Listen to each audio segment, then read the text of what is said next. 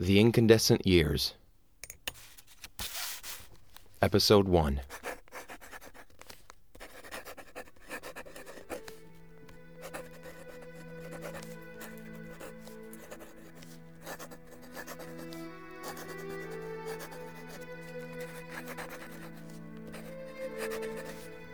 Paris, May 25th, 1895.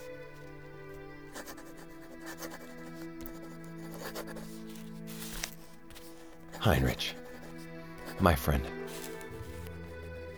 I have finally decided to write to you.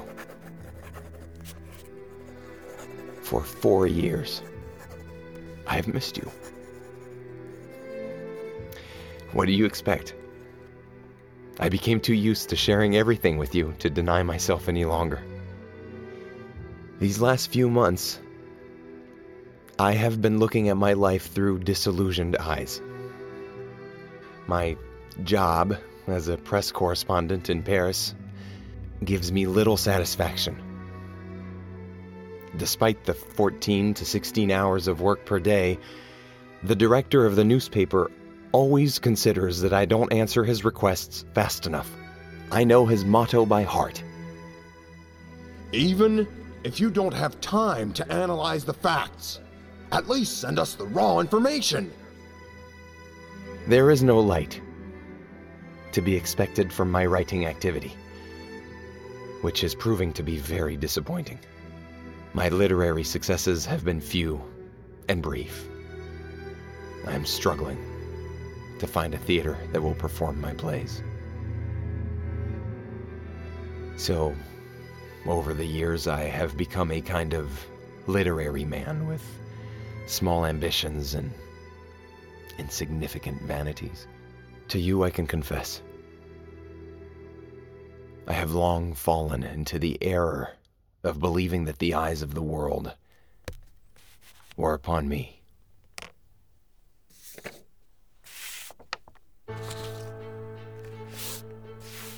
However, I am not writing to you to lament further. Here I am, 35 years old, at the dawn of a new life, and in front of the immensity of the task that awaits me. I have only you to confide in. With what I'm about to tell you, I'm going from life as a dream to life as a struggle.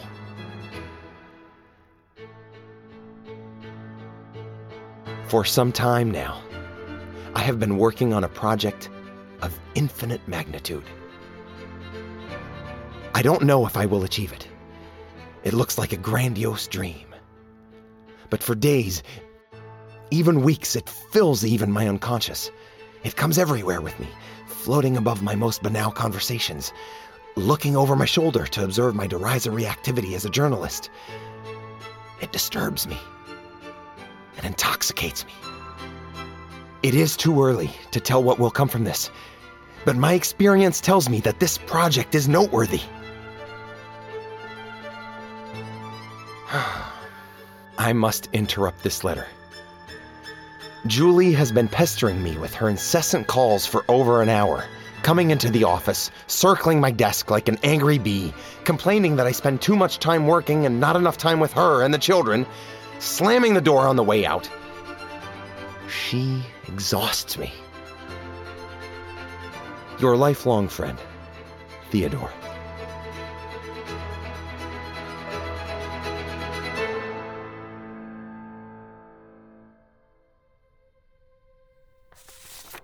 Paris, May 26th, 1895. My Theodore. I have taken the decision to leave Paris and return to Vienna with the children. I am leaving today. What's the point of staying in this foreign city when I'm only a ghost to you? Didn't we agree that I would join you in Paris, that we would each make an effort to save our marriage? Don't pretend that your work is all consuming. At least have the decency to admit that it's only a pretext to avoid me. when you are not out late at night, you lock yourself up at home in your office to read, write, work, work, and work some more. When you are absent, I am ashamed to admit I sit at your desk, caressing your papers to feel close to you, and breathing them in to detect your smell. I miss you, Theodore. For the past few weeks, it has become almost impossible to talk to you. As soon as you get home, you rush to your office to fill entire sheets of paper for hours. You seem to be possessed by something that absorbs you entirely. You ignore the presence of your own children. Yesterday, to get your attention, Hans entered your office, walked right up to the window, opened it and started to climb over the railing, ready to jump. You didn't even look up from your notes. Only the alarming cries of the governess managed to distract you from your torpor and prevented Hans from committing the irreparable. I am terribly worried about you. I found a scribbled letter to Heinrich in your wastebasket. Heinrich! Theodore, Heinrich died four years ago. How can you write to a dead person? You should see a doctor. If not for yourself, do it for your children. Your wife who can't take any more. Julie.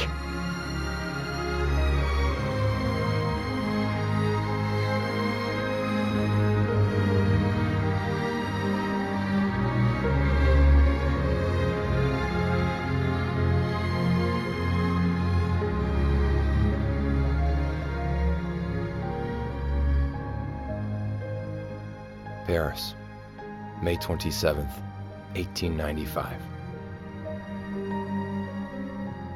My dear Heinrich, Yesterday, Julie went back to Vienna. Good riddance. Her constant moaning, the scenes she regularly puts me through, her constant threats, all this wears me out. She took my beloved children, who I already miss. It is true that lately I have been less present for them. Julie is concerned about my mental health and advises me to consult a doctor. It seems as if the world is turned upside down. Apart from a few moments of serenity, she is totally hysterical. Did you know that when pregnant with Hans, she threatened to commit suicide several times, taking our daughter Pauline, who was only one year old, as a witness? When Hans was born, my decision was made divorce. I told Julie that she would have custody of Pauline while I would have custody of Hans. Her pleas, the family pressure, the tension and pain inflicted on the children. It was all too much, and I couldn't take it. Since then, we have been constantly navigating between deep rifts and fragile reconciliations. Then Trudel, our last daughter, was born. I love Julie, but I can't live with her. Not to mention that she doesn't respect my parents which for me is the main reason why our marriage failed.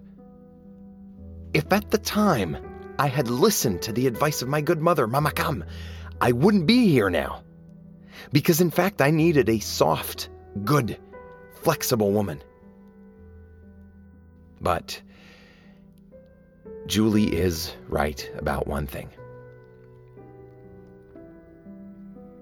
I am writing to a dead man.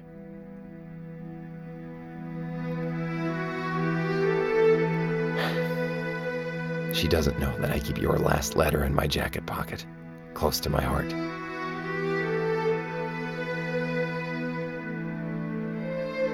My dear Theodore, with my nerves, it is unfortunately very sad. I don't want to talk at all. I don't know when I'll escape from this. Alone in the evening, I sometimes run in the streets and I would like to push the walls away. To get out, to get out, to leave. But it doesn't work. Then there was this telegram. My dear Theodore, Heinrich is dead. He shot himself in the head today.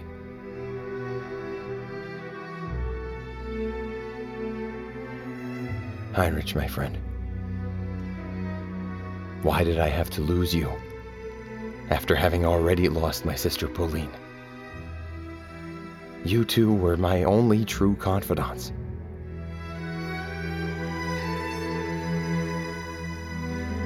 So here I am, without her, and without you, without a real friend. The only people I was able to talk to about myself are, are no longer there. Sometimes you, you need to open your heart to speak without being an old shrew. Writing. Ah. and this need also provides a virtue. We learn to be silent. I am in great need of a good friendship. I almost feel like putting an ad in the in the paper.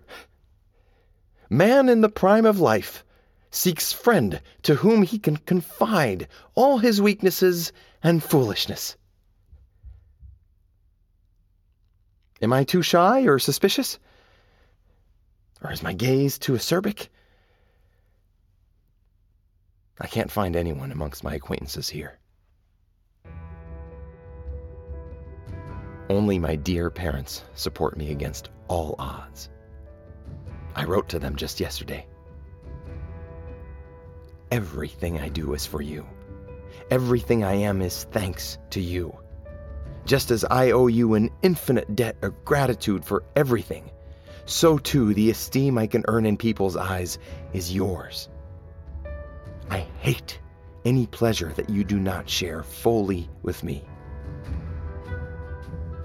What don't you already know about all this? What I want to share with you is what I am doing today. I should rather say what obsesses me. Two events, several months and hundreds of kilometers apart, have both stunned and electrified me. In Paris, on January 2nd, I attended the degradation of Captain Dreyfus, staff officer convicted of high treason on behalf of Germany. The crowd at this sinister ceremony shouted not only death to the traitor, but also death to the Jews. But that's not all. The anti Semitic press is on the rampage and is galvanizing the rabble that seemed to be just waiting for a spark to pour out its hatred. Then a few days ago in Vienna, our Vienna, Karl Lueger was elected mayor of the city on a violently anti Semitic platform. The Jewish bourgeoisie of Vienna was shocked. The Emperor of Austria refuses to validate his election. For how long? Here, too, the rabble is spewing out its anti Semitism, which seems to have been repressed for far too long. You would have to be blind not to link these two events.